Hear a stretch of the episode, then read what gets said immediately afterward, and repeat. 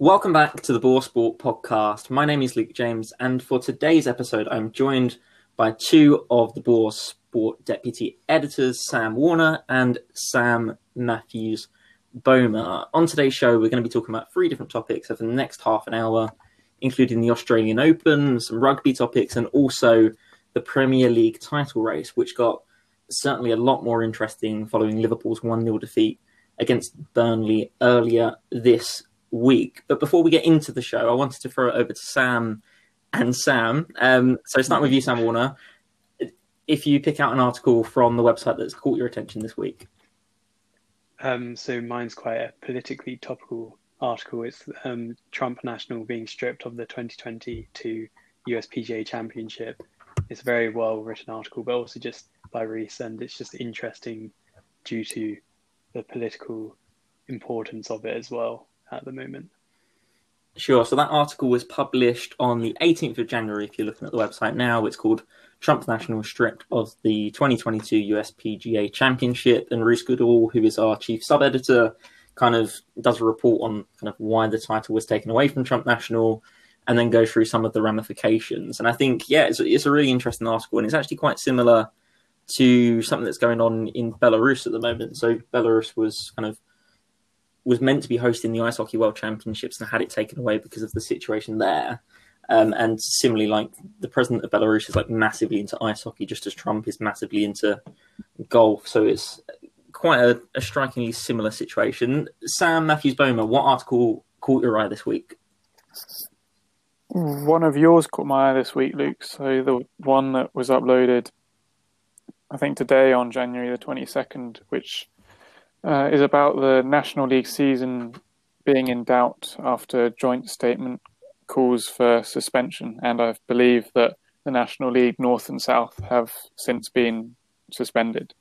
So obviously for us at the Boar, that's quite an impactful and topical article because we do have such close links to Leamington FC, which you have forged across this season, Luke. We seem to be one of the main reporters on their games these days and obviously it's therefore very close to our heart. I mean, Leamington have played quite a big role, seemingly, in the discussions about around whether the season should be suspended or not. And um, yeah, the Leamington FC chairman Jim Scott uh, has come out and said that individual loans, which is one of the policies proposed by the league, um, individual loans to clubs, are not a not a viable option. So obviously, he doesn't think that the league should go ahead, I believe, and he thinks it should have been suspended, as it has now been. And it's basically just quite a worrying time for non-league footballers. we don't really, we can't really look too far into the future, as clubs are in such financial difficulty as a result of the pandemic to such an extent they can't even put on games week to week behind closed doors. Definitely, it's been a really interesting week, kind of for the National League and also kind of further down the pyramid too. But the, the past couple of days have been really important for the National League because basically the league sent an email out to all the clubs saying like, how would you like us to resolve this season? They were given three options. Um, number one, kind of clubs would have to take out individual loans to get them through to the end of the season. Option two would see kind of the National League take on the loan and then redistribute that money as grants to each of the 66 member clubs. And then last but not least, the, the kind of the option least favoured by kind of the central league organisation was basically to dis- to suspend the season. And last night, so the 21st of January, 12 clubs from the National League North came out and said, look, we need to suspend the season. This just isn't going to go ahead. We're kind of in dire straits at the moment. Leamington weren't one of those clubs. So I actually spoke to Leamington earlier in the day on Thursday and said, like, are you able to give a comment? And they said no because the league has had kind of asked them to to not disclose what they were going to vote for. And I think that's that's a really important thing to kind of point out about Leamington. There's such and I'm not just saying this because I like them, but they're such a really kind of well-run club. They're like really nice to talk to, and, and they do things properly. Like it, it wasn't until basically the whole world had announced their position that kind of Jim Scott came out and made that statement. So yeah, an, an interesting week ahead in the National League, and that's something we'll keep across going forwards.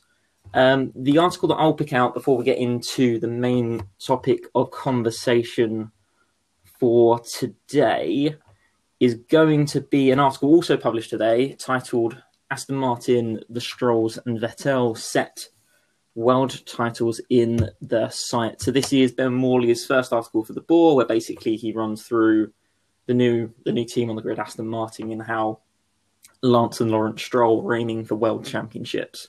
I think it's a really interesting topic because it's been such a long time since the team was on the grid, and it's also kind of going to be really intriguing to see how Sebastian Vettel gets on at a team, kind of whether the attitude and where kind of the background noise isn't quite so negative because kind of he's really been up against it at Ferrari for the past couple of years. So going forwards, hopefully the situation starts to look a little bit brighter. But over on to kind of our first topic of conversation for today. Uh, Sam Warner, you wanted to talk about the Australian Open. There's been lots of controversy before the tournament has even begun.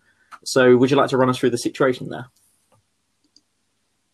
Um, yeah, so it's obviously a very difficult time for any tournament to organise itself, as particularly when um, Australia have very stringent rules about people coming into the country. So much so, so that I think they've got like 35,000 actual native Australians who are struggling to get in the country at the moment because there's just so few flights and there's limited hotel space for quarantining. So, as tennis players are like all people, they've had to isolate for 14 days when coming into the country. And um, um, due to a couple, what the original situation was meant to be that they also have five hours of playing time in that window each day, so they can train before the tournament, and it's it's almost normal as well as close as it could be to normal. But unfortunately, there were a couple of positive tests on the flights. I think it was from Dubai and somewhere else. So everyone who was in contact or on the same flight as those people, all the players had to isolate. And this is, has led to a few of the players in isolation themselves complaining, and also eventually Djokovic, who's head of his own player association in the tennis world, to speak out on behalf of them and kind of reprimand the Australian uh, uh, Open Organisation Committee and also the Australian government, um, kind of saying that this situation isn't great and it's not good for tennis nor for the players in the in the conditions themselves and it's not fair. And then, as a strong ardent Federer fan, it was lovely to see Kyrgios take to Twitter to obviously insult Djokovic and eloquently called him a tool. but um, yeah, since then he's uh, spoken that he he did have the players who are isolating their best interests at heart, and I kind of do agree with him because it it is difficult for those players who are isolating as they are limited to literally only spending time in their room. They can't go out on a court and hit like the others who aren't having to isolate, and it's really not their fault. But with more um, kind of insight than I'd have in most of their situation. Most of them have been very understanding, and they've they've said that they knew the situation they were coming into when they signed up for playing. So I think that's very impressive, impressive on most players' parts, and it's only been a very few number of players who have actually complained about it. So I think overall it's been handled very well. It's just obviously been taken into a whirlwind of the media. And speaking of the media's role in this, I mean, I watched a clip that was posted on Twitter the other day from one of the Australian broadcasters, and the tone of the report, kind of especially towards Novak Djokovic, who is, of course, world number one at the moment, was really scathing. And I mean, Australia has taken the coronavirus so seriously; they've had like lockdowns between kind of different parts of the country and all, all this sort of stuff. And it makes staging a competition like this a kind of really complex and b politically toxic because kind of you have people in Australia who aren't able to see loved ones, and then you have 72 players flying over and and playing tennis. It's it's a strange situation. I think one of the one of the headlines that caught my eye was was the fact that players have been asked not to feed the mice that are in the quarantine hotel, um, which in itself is utterly bizarre that, that that would happen in the first place. Sam Mathews Boehmer, what do you make of the situation down in Australia? Um, so, I mean, as everything is with COVID, it's such a difficult situation. But I would say I'm more on the side of the Australians and the Australian broadcasters you were mentioning, Luke. I think for Djokovic to come out and make a statement about how it's unfair and stuff like that, and how their game will be detrimented, which obviously it will be, but it's kind of a situation, as many Australians are pointing out, it's kind of saying run one rule for us and one rule for you. So why should the rest of the Australian population have to quarantine and not be allowed into the country even, while the tennis players can just go out and hit a ball on the court and not have to adhere to the 14 day quarantine? I just think it's slightly unfair in the first place to the whole Australian population that the Grand Slam is going on. And for Djokovic, on top of that, to then start complaining is just a bit, yeah, it doesn't really strike the right tone for me. Moving away from the coronavirus situation in Australia and basically around the world, the question that I wanted to put to you, Sam Warner, is this. So, th- this is a tournament, of course, without Andy Murray, who probably would have been contending for the title anyway, of course, without Roger Federer as well. At the start of the month, you wrote an article highlighting some of the up and coming tennis players at the moment. Is there anyone who you're particularly looking forward to playing at this tournament? Um, yeah, so I think one of my favourite young players is Jannik Sinner. He's a very young Italian. Um, and so he had a pretty breakout year last year, very impressive, along with another young player, Andrei Rublev. And um, both of them, I think, in the next few years are definitely going to pose, or if not even this year, very big challenges for Nadal and Djokovic. And just to, I think this will be the first kind of setting stone to see how high they can set the bar and how much they can challenge. And it will kind of tell us of how the year is going to go ahead, if there will be a few more new Grand Slam winners or if it will be the same kind of thing with Nadal and Djokovic. Do you reckon these people can really challenge Nadal and Djokovic, Sam, or or do you think they'll never really actually, quite reach that level? Well, I think these younger ones are a bit more. They need more experience, more time. But mm.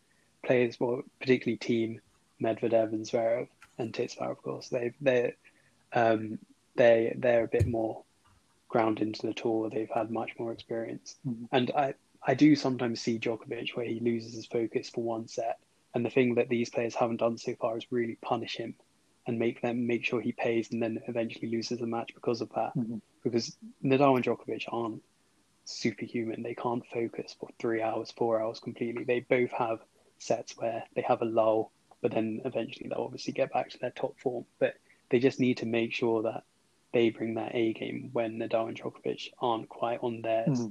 And I think that's what's gonna tell the story in this Australian Open. I mean, it's just it's just kind of testament to the ability and kind of enduring quality of Nadal and Djokovic and even Federer that every single year there seems to be these new names and people say will they finally topple them? Have they finally got too old? Every single year they always kind of beat back the doubters and always prove them wrong. And so yeah as you say it'll be interesting to see if these two can capitalize on their lapses in concentration and, and beat them so, Sam Mathews Boehmer, you don't sound so sure about some of the younger picks. Does that mean you're you're thinking this is another potential Australian Open victory for, for someone like Djokovic? I mean, to be honest, I clearly don't know as much as Sam about Sinner and Rublev, but I think, uh, uh, as I said, there are these new names every year. I mean, Zverev has been a big one over the past couple of years, but I just think that trio with kind of Murray on the side have always just been so, so, so much better than everyone else that even as age catches up with them, they've still proven that they can still easily, when they're on their game, and even when they're not on their game, they can just swat aside these supposed younger talents. So, so yeah, I would say I'm expecting another Djokovic or Nadal win, but to be honest, I'd like to be proven wrong and I hope that does happen. I think the tournament's going to be really interesting, and of course, it, it kick starts. I think kind of the start of next month, so that's something that we'll be keeping across on all of our social media channels. The other thing that we wanted to talk about as well with some of the events happening in the rugby world at the moment. Wales, of course, will be looking to find some stronger form after a disappointing 2020. Sam Warner, how do you think Wales are going to fare in 2021? Well, um, my dad's uh, he, he's from Wales and he's an ardent uh, Welsh rugby supporter. So it's been a I'm more you know between torn between England and Wales. I'd say I'd lean more to Wales depending if he's in the room. Hmm. But um, it, it, it was a pretty painful year for Welsh rugby, especially when the autumn nations recommenced in September October period. Um, and uh, what I think from my perspective is the problem. Is there's literally nothing exciting happening for them. And i kind of root that down to dan biggar and question whether you know he's past his best. He's he's been at the helm of welsh rugby for quite a long time. And there's two very what i think are very exciting potential 10 replacements for him in callum sheedy and Jarrod evans. And i think either of those this is their perfect opportunity. The six nations when the squad itself isn't in great form, they can put pressure on him to see if they can push him to be even better or they can make their way into the squad. And I think it'll be very interesting to see who does win over that fly half shirt during the competition.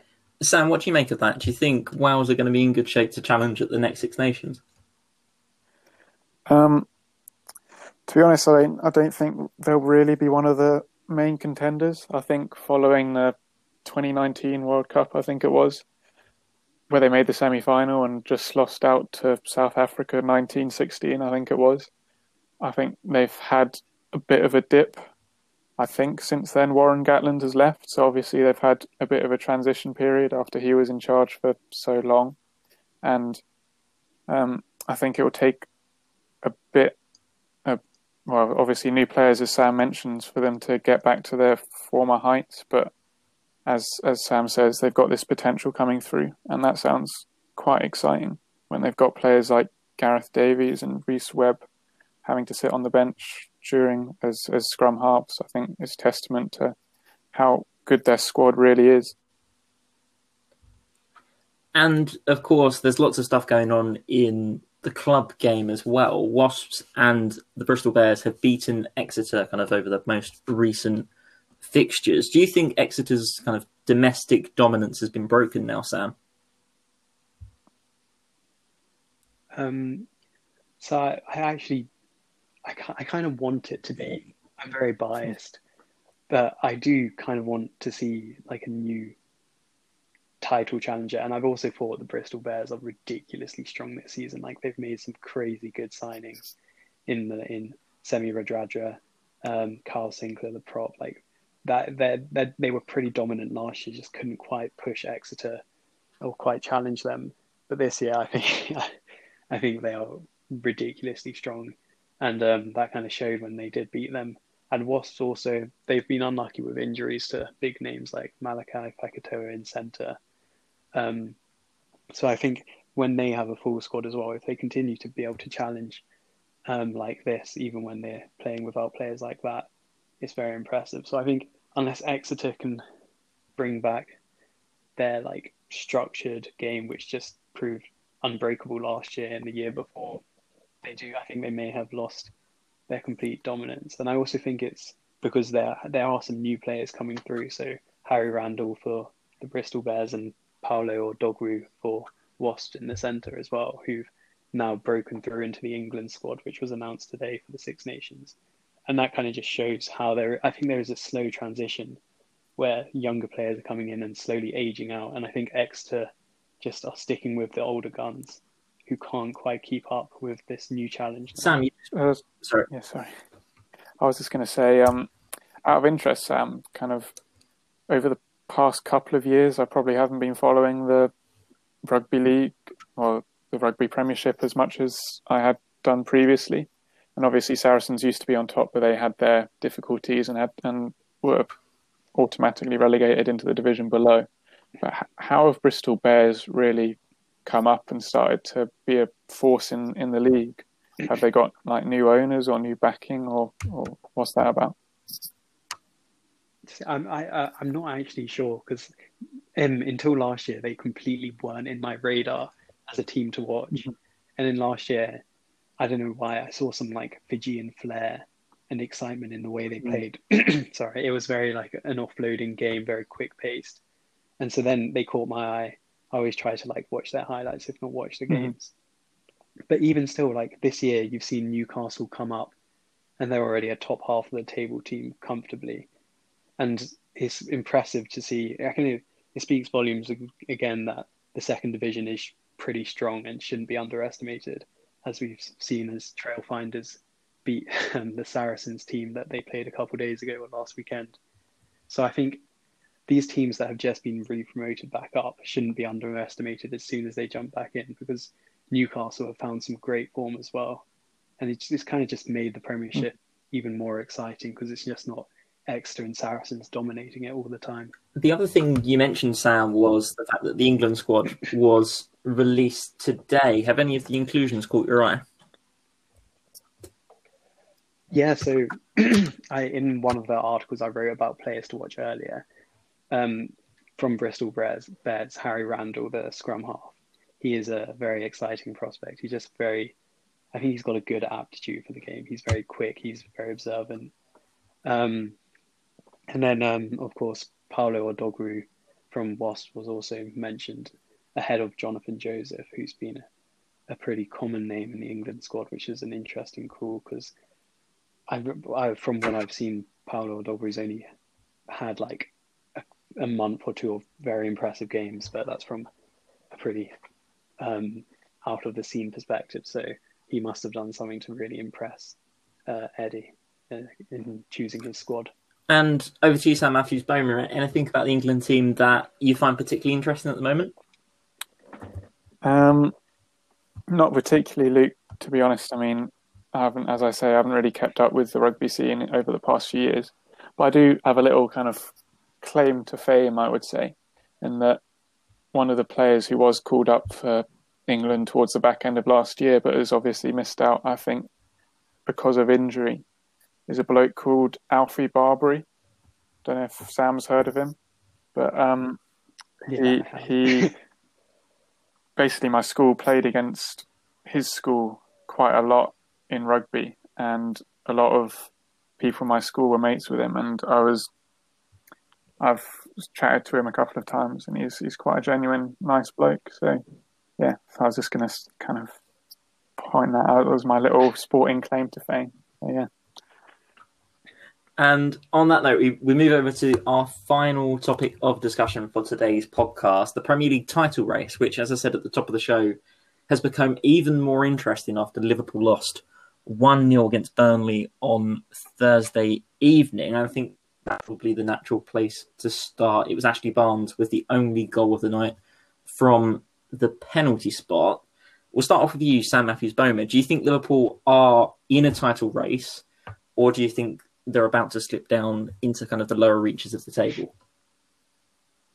I mean, their quality and strength over the past couple of years means you can never really properly rule them out. I mean, they're clearly not the team they were last year for various reasons. I think I think burnout, overconfidence, even maybe has has has meant that their chances this year are probably not what they should be.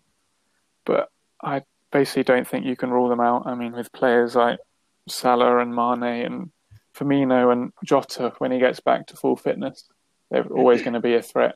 A goal, they're always going to have a goal threat. And although they haven't got Virgil, they've still got some pretty good defenders and people like Matip and Fabinho's done a decent job there this year. So basically, I don't think you can really rule them out. I mean, they're only six points off. I mean, they could put together a little run of form and then they'll be right up there again. So yeah. I think Liverpool are in a really interesting situation at the moment because since the 7 0 win over Crystal Palace, I think kind of the week before Christmas, Liverpool have been really poor and they haven't been able to score particularly often. And that's that is a big issue. Like Eibar's goalkeeper has more goals than Liverpool in this calendar year, for example. So it, it, it's not it's not looking great for Jurgen Klopp's team. And I think the main thing that I, I would say is that Liverpool have earned rightly so much praise about the way they kind of act in the transfer market. They bring in the right players at the right time at the right price. They've done they've done really really well in that regard. When they needed a centre back, they bought Van Dijk. When they needed a goalkeeper, they signed Alisson. However, hmm. they've been ravaged by injuries this year. You've had Jordan Henderson and Fabinho play at centre back, and the and the club haven't signed anyone to to fill that position. And that's something that I find really weird because Liverpool have still been really good defensively, kind of since Van Dijk and Joe Gomez were injured. The issue has been kind of in the final third, they're just not scoring enough goals. And that's because the balance in midfield has gone because Fabinho's not playing where he should be. And it just strikes me as really naive for Liverpool, a team that have been so good and are so evidently good enough to win the title again, that they haven't gone out and just spent the money. And I think this is just an example where kind of the ownership group there has been a little bit too cautious. Yeah. And I guess on that, I'll, I'll throw that over to you, Sam Warner. What what do you make of Liverpool at the moment? Yeah, I, I didn't. I watched the game last night. I just couldn't believe like some of the chances that just weren't put in the net. So it's like you can clearly see there's a huge slump for the front three. Um, and I agree with um, Sam Mathews Boehmer that eventually they will find form and they will possibly be a threat again.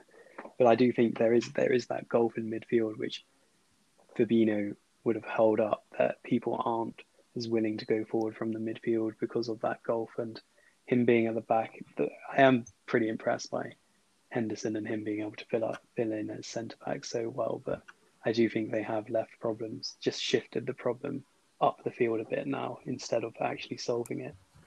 I've I've seen them being linked to a couple of centre halves this transfer window, but I think Klopp has come out and said that that's they're unlikely to spend any money, which, as you say, Luke, is very surprising because they've seemingly completely lost the balance in the team. Because while they used to have Virgil at the back, who used to just mop up everything and was just generally a god and a lovely human being and a lovely Dutch human being. Um, and they've completely lost that balance now because they're always worried about being vulnerable at the back and and having to rely too much on on on the attack to score goals, which means that um, they've just yeah they've just completely lost that balance.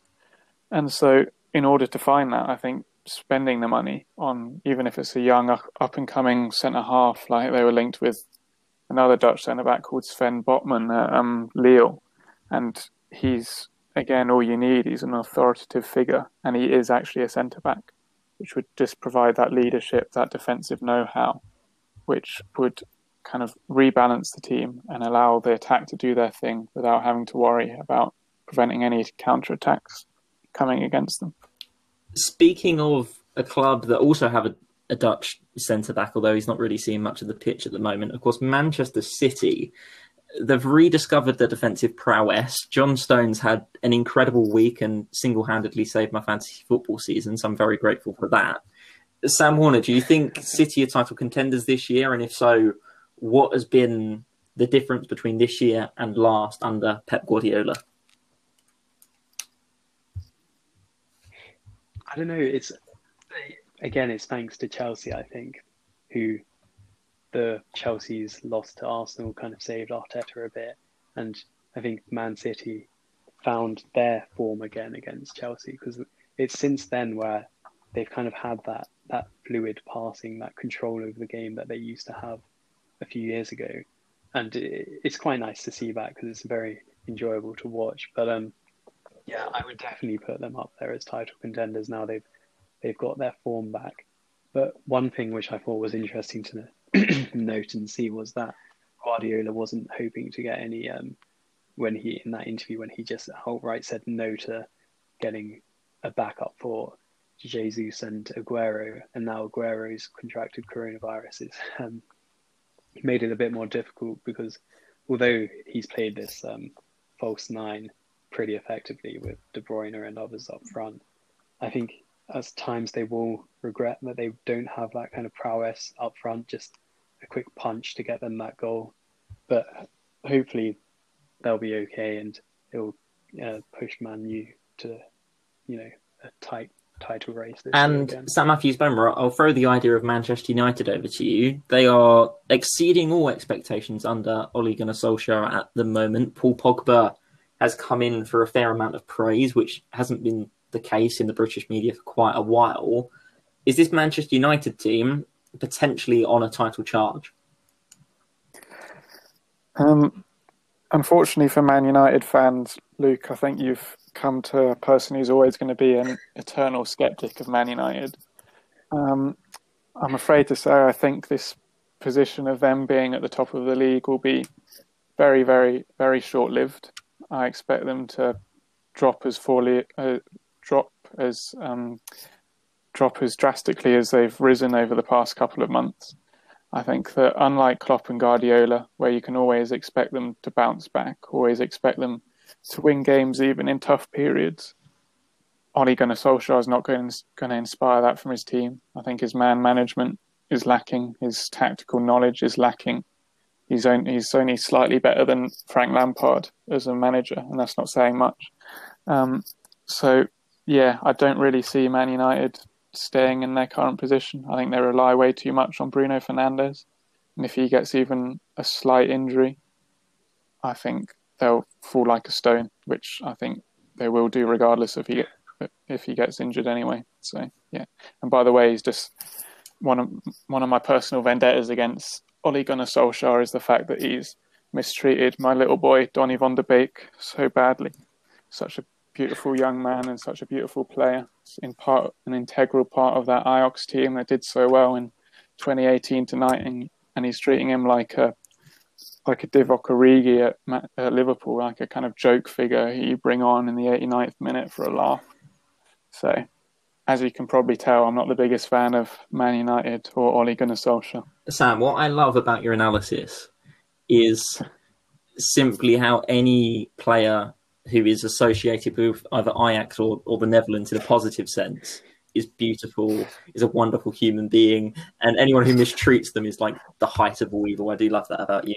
Um, mm-hmm. What I will do now is we've kind of gone over the half an hour mark, which was the aim, and to avoid talking about the rest of the top six, which in some respect could all be seen to be in the title race at the moment, I'll ask you each this: Who are currently your pick to win the title? Because if it's not City, Liverpool, United, then we should talk about them, and kind of if it's not, then we we probably don't.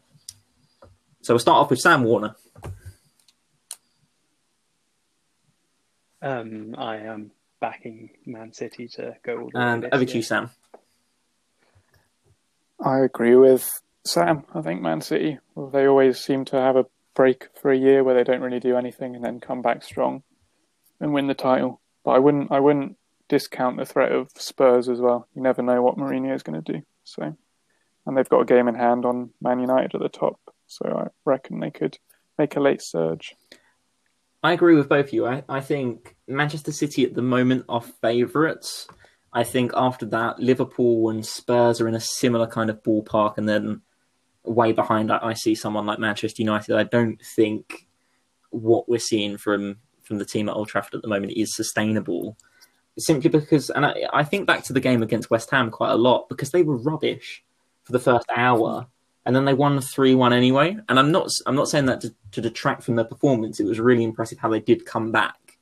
But the point is, they've done things like that so often that it just feels like they can't continue to overturn these deficits, and they need to start kind of winning and winning well. And I think they've started to do that. It just needs to be a case of of continuing into the future.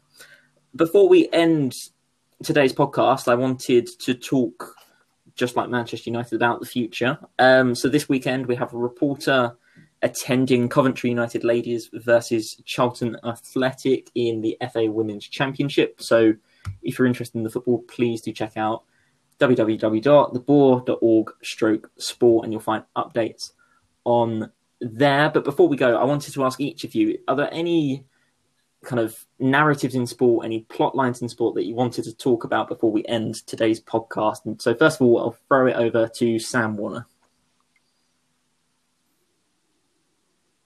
Um, no, that's basically it. The one thing I forgot that's quite interesting that's coming up is the ATP Cup, which was uh, the first one was last year, and it's just quite an exciting, fun thing to watch in the tennis world.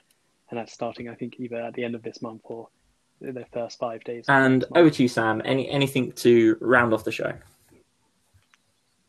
I'm really enjoying the Premier League this year, generally, Luke. And over the past couple of years, it hasn't really been the case. And the reason I'm enjoying it is because teams like Leicester, Everton, and your beloved West Ham are really kind of staking their claim to be a proper Champions League challengers and really fighting high up the table. So I'm enjoying the kind of seeing those what you'd previously have called mid-table, kind of mid-ranking teams, or even relegation candidates, really pushing up the league and fighting for those European spots. So, yeah, it's quite nice to see. I don't believe for one second that you enjoy watching West Ham at the moment. I don't think anyone does, but I'll take it regardless. Um, the thing that I wanted to end the show on is a recommendation. So on uh, rather at nine o'clock on Sunday, Free Sports, which is a free channel in the UK, are airing the Toronto Maple Leafs versus the Calgary Flames in the NHL. And as someone who adores hockey and is forcing hockey on all of the deputy editors making them edit my articles, I implore you to watch it because it should be a really good game. However, I think that does bring this episode of the Boar Sport podcast to a close. My name, as always, has been Luke James. I'm the Boar Sports editor. You can find me on Twitter at Luke James underscore 32 thanks to Carlos Tevez. You can find Sam Mathews Boehmer on Twitter at Boehmer Sam. You cannot find Sam Warner on Twitter because he's stuck in the Stone Age. But you can also find the Boar on Twitter at Boar Sport. And that really does end this episode of the Boar Sport podcast. Thank you so much for listening. And until next time, stay safe and we'll see you soon.